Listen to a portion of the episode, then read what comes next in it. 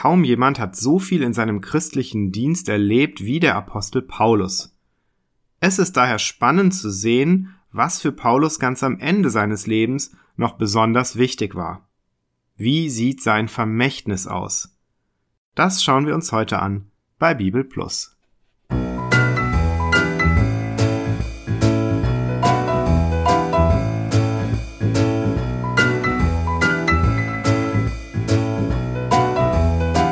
Hier ist Bibel Plus, der Podcast rund um die Heilige Schrift und den christlichen Glauben. Und wir schauen uns heute den zweiten Timotheusbrief an, den vermutlich letzten Brief, der uns von Paulus überliefert ist. Für die Echtheit auch dieses Briefes spricht eine starke altkirchliche Überlieferung. Irenäus etwa erwähnt die Briefe des Paulus an Timotheus und zitiert ebenso wie Clemens von Alexandrien aus dem zweiten Timotheusbrief. Auch Eusebius hält den Brief für paulinisch und gibt als Abfassungsort Rom an. Tertullian zitiert den zweiten Timotheusbrief als von Paulus verfasst. Außer dem Römer und dem ersten Korintherbrief ist kein Paulusbrief bei den Kirchenvätern besser bezeugt als die Pastoralbriefe. Wir haben schon in der Episode zum ersten Timotheusbrief gesehen, dass es keinen Grund gibt, an dieser Überlieferung zu zweifeln. Das gilt umso mehr, als die Timotheusbriefe sehr persönlich formuliert sind. Der Autor behauptet eine enge Beziehung zu dem Empfänger, so dass man bei einer Verfassung durch einen Dritten, einen vermeintlichen Paulus-Schüler, schon von einer bösartigen Täuschung ausgehen müsste. In welcher Situation wurde also der zweite Timotheusbrief geschrieben? Wir erfahren, dass Paulus sich im Gefängnis in Rom befindet nachdem er sich vorher offenbar im Osten des Reiches aufgehalten hat. Paulus spricht von Ketten, was auf strenge Haftbedingungen hindeutet. Während seiner ersten Haft in Rom durfte er sich nach den Angaben der Apostelgeschichte noch in seiner eigenen Wohnung aufhalten, stand also eher unter einer Art Hausarrest. Jetzt aber ist er gebunden wie ein Übeltäter. Wir erfahren, dass Paulus bereits einmal verhört wurde, wobei ihn niemand unterstützte. Ganz im Gegensatz zu dem optimistischen Grundton, mit dem uns Lukas am Ende der Apostelgeschichte entlässt, rechnet Paulus jetzt mit seiner baldigen Hinrichtung. Als Abfassungszeit dürfte damit 66 bis 67 nach Christus in Betracht kommen. Da uns der genaue Todeszeitpunkt von Paulus nicht bekannt ist, lässt sich eine präzisere Datierung nicht vornehmen. Kommen wir jetzt zum Inhalt des Timotheusbriefes und da kann uns natürlich niemand besser aufklären als der Empfänger des Briefes persönlich. Timotheus ist uns jetzt zugeschaltet. Guten Tag nach Ephesus. Guten Tag. Herr Timotheus, alle Hörer hier kennen Paulus, aber Sie selbst sind womöglich nicht ganz so bekannt. Vielleicht erzählen Sie erstmal etwas über sich persönlich. Ungern, aber wenn es sein muss, ich bin noch ein relativ junger Mann, aber trotzdem ein enger Mitarbeiter des Apostels. Meine jüdische Mutter, Eunike und meine Großmutter Lois haben mir schon früh den Glauben an den Gott Israels nahegebracht. Meine Familie wohnt in Lystra, einer römischen Kolonie in Lykaonien, wo mein griechischer Vater arbeitet. Mhm. Und wie haben Sie den berühmten Apostel kennengelernt? Paulus ist mit Silas nach Lystra gekommen und hat uns von dem Messias Jesus erzählt. Dadurch habe ich mich bekehrt, weswegen mich Paulus auch seinen lieben Sohn nennt. Gut, aber dabei blieb es nicht. Paulus nennt sie oft auch seinen Mitarbeiter. Können Sie dazu etwas sagen? Paulus hat mich dann auf seine Missionsreisen mitgenommen. Ich habe mit ihm gepredigt und ihn unterstützt, etwa in Athen und Korinth, aber auch während seiner ersten Gefangenschaft in Rom. Da selbst Paulus nicht überall sein kann, hat er mich auch oft zu der ein oder anderen Gemeinde gesandt, um Briefe von ihm zu überbringen oder nach dem Rechten zu sehen. So hat er mich etwa nach Thessaloniki und Philippi geschickt. Und zuletzt hat er mich gebeten, die Gemeinde in Ephesus zu stärken und dort zu bleiben. Neben diesen Reisediensten hatten sie auch mit der umfangreichen Korrespondenz des Apostels zu tun? Im zweiten Korintherbrief, im Philipperbrief und Kolosserbrief und in den Thessalonicher Briefen werden sie als Absender genannt.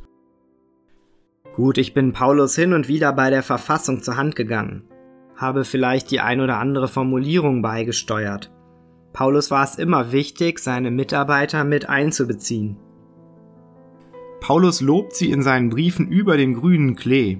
Niemand sei so ganz seines Sinnes wie sie, niemand so herzig, wie ein Kind dem Vater hätten sie gedient, sie seien bewährt, seien ihm gefolgt im Leben, im Streben, in Liebe und Geduld, in Verfolgungen und Leiden. Ja gut, wichtig ist, was Christus über mich denkt. Und Paulus lobt auch seine anderen Mitarbeiter. Und gerade in seinem letzten Brief findet er ja auch mahnende Worte. Gut, dass Sie das ansprechen, darum soll es ja jetzt auch gehen. Was können Sie uns denn aus dem Inhalt dieses Briefes verraten? Worum geht es Paulus? Wenn ich das zusammenfassen müsste, würde ich sagen, ihm geht es um Treue, um das Festhalten am Evangelium. Paulus schreibt, dass ich mich seiner und des Evangeliums nicht schämen soll. Leider haben sich offenbar viele von ihm abgewandt und ihn allein gelassen, seit er im Gefängnis sitzt. Das erinnert an Jesus, dem es auch so ging. Paulus ermutigt mich dann, weil Gott uns, ich zitiere, nicht den Geist der Furcht gegeben hat, sondern den der Kraft und der Liebe und der Besonnenheit. Wie ordnet Paulus seine Gefangenschaft ein? Macht er sich Sorgen? Das Einzige, worum Paulus sich Sorgen macht, ist das Evangelium. Natürlich ist er nicht gern im Gefängnis, aber er weiß, dass er das um Jesu willen leidet. So fordert er auch mich auf, als ein guter Streiter Jesu zu leiden. Ich soll an den geistlichen Krieg denken, in dem ich stehe, und mich nicht von den Geschäften des täglichen Lebens ablenken lassen. Dazu habe ich ein besonders schönes Zitat. Moment. Sterben wir mit, so werden wir mit leben. Dulden wir, so werden wir mit herrschen. Verleugnen wir, so wird er uns auch verleugnen. Sind wir untreu, so bleibt er doch treu, denn er kann sich selbst nicht verleugnen. Diese Treue Gottes, die war für Paulus immer schon zentral. Im Römerbrief hat er etwa gefragt, sollte unsere Untreue Gottes Treue aufheben? Und dann hat er mit seinem typischen Das sei ferne geantwortet. Was verlangt Paulus denn jetzt ganz konkret von Ihnen als Gemeindeleiter? Sie sind ja Ältester der Gemeinde in Ephesus. Paulus nennt einige konkrete Dinge. Zunächst mal soll ich das Evangelium treuen Mitarbeitern anbefehlen, die dann ihrerseits wieder andere lehren können. Genauso wie Paulus nicht ewig da ist, werde auch ich nicht immer hier sein. Das Evangelium aber schon. Dann fordert er mich auf, unnützen Streitigkeiten aus dem Weg zu gehen. Das hat er zwar schon in seinem ersten Brief getan, aber offensichtlich treibt ihn dieses Thema immer noch um. Ich soll die Begierden der Jugend fliehen, auf Gerechtigkeit und Glauben achten und mit Sanftmut die Widerspenstigen zurechtweisen. Rechnet Paulus an dieser Stelle mit Problemen? Naja, er schreibt hier, dass in den letzten Tagen schlimme Zeiten kommen werden und die Menschen immer stolzer, undankbarer und gottloser werden, sich dabei aber immer noch den Anschein der Frömmigkeit geben. Das ist schon ein großes Problem, denn solche Leute sind ja auch ein schlechtes Zeugnis für den Glauben. Und Paulus fürchtet, dass sich manche wieder mit Prostituierten einlassen. Das musste er schon mehrfach klarstellen, dass das für Nachfolger Jesu so nicht geht. Außerdem macht sich Paulus Gedanken um Leute, die immer neue Lehren anschleppen, ohne aber wirklich Interesse an der Wahrheit zu haben. Hat Paulus da ein Gegenrezept für sie? Also für Paulus war es immer ganz wesentlich, dass ich auf die Heilige Schrift achte. Hier redet schließlich Gott selbst zu uns, und da gilt es besonders sorgfältig hinzuhören und zu gehorchen. Da hat er hier einen ganz zentralen Abschnitt formuliert. Vielleicht kann ich den gerade zitieren. Bitte, gerne. Er schreibt, Du aber bleibe bei dem, was du gelernt hast und was dir anvertraut ist. Du weißt ja, von wem du gelernt hast und dass du von Kind auf die Heilige Schrift kennst, die dich unterweisen kann zur Seligkeit durch den Glauben an Christus Jesus. Denn alle Schrift ist von Gott eingegeben. Sie ist Nütze zur Lehre, zur Zurechtweisung, zur Besserung, zur Erziehung in der Gerechtigkeit, dass der Mensch Gottes vollkommen sei, zu allem guten Werk geschickt. Alle Schrift ist von Gott eingegeben, Gott gehaucht Paulus meint damit, dass der Heilige Geist dafür gesorgt hat, dass die Worte Gottes zuverlässig überliefert werden, obwohl sie von eigentlich fehlbaren Menschen überbracht und aufgeschrieben wurden. Damit gibt Gott uns auch dann einen verlässlichen Maßstab an die Hand, wenn seine Apostel mal nicht mehr da sein sollten. So ist es. Und Paulus rechnet diesmal offenbar mit seinem Ableben. Er spricht davon, dass die Zeit seines Todes gekommen sei. Macht ihn das traurig? Macht sie das traurig? Hm, ja und nein. Paulus hat viel davon gesprochen, dass es für ihn eigentlich besser wäre, bei Christus zu sein. Und auch jetzt schreibt er, dass er den guten Kampf gekämpft und Glauben gehalten hat. Und dass jetzt die Krone der Gerechtigkeit auf ihn wartet. Insofern bin ich traurig, dass ich ihn nicht mehr lange haben werde. Für ihn aber freue ich mich und dann natürlich auf ein Wiedersehen. Was sind jetzt Ihre Pläne? Paulus bittet mich nach Rom zu kommen, wo er offenbar etwas einsam ist. Nur noch Lukas scheint ihm Gesellschaft zu leisten. Ich werde also jetzt schnell aufbrechen müssen, denn Paulus bittet ausdrücklich darum, dass ich vor dem Winter noch komme. Und ich muss noch in Troas vorbei, um ihm seinen Mantel und die Bücher mitzubringen, die er dort zurückgelassen hat. Ich hoffe, dass Markus mit mir reisen wird. Dann wünschen wir eine gute Reise. Und ganz kurz zum Schluss, wie sehen die langfristigen Pläne aus? Ich werde tun, worum Paulus mich bittet und wozu ich berufen bin. Das Wort Gottes predigen, zur Zeit und zur Unzeit, ob es die Leute hören wollen oder nicht. Denn wenn ich nah am Wort Gottes bleibe, dann kann nichts schiefgehen. Vielen Dank für dieses Gespräch und alles Gute. Soweit unser Gespräch mit Timotheus.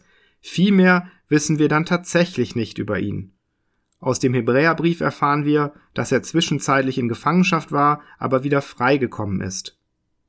Eusebius berichtet, dass Timotheus erster Bischof von Ephesus geworden ist, und ein Mönch aus dem neunten Jahrhundert schreibt in einer Chronik, dass Timotheus unter dem römischen Kaiser Domitian wegen seines Glaubens hingerichtet worden sein soll. Wie belastbar das ist, können wir nicht sicher sagen. Ich denke aber, wir können ganz zuversichtlich sein, dass auch Timotheus dem Evangelium so treu geblieben ist wie Paulus. Und damit ist auch diese Episode zu Ende. Uns fehlt von den Pastoralbriefen jetzt nur noch der Titusbrief und um den soll es dann nächstes Mal gehen. Ich hoffe, Sie hören wieder rein hier bei Bibel Plus.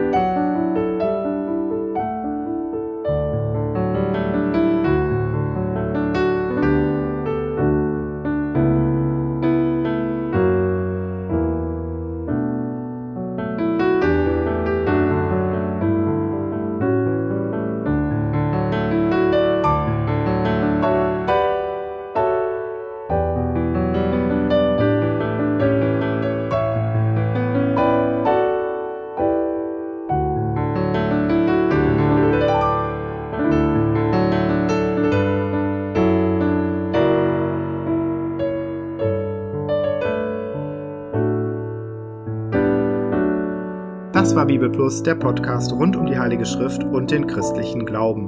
Weitere Informationen und Kontaktmöglichkeiten finden Sie im Internet unter www.bibel.plus.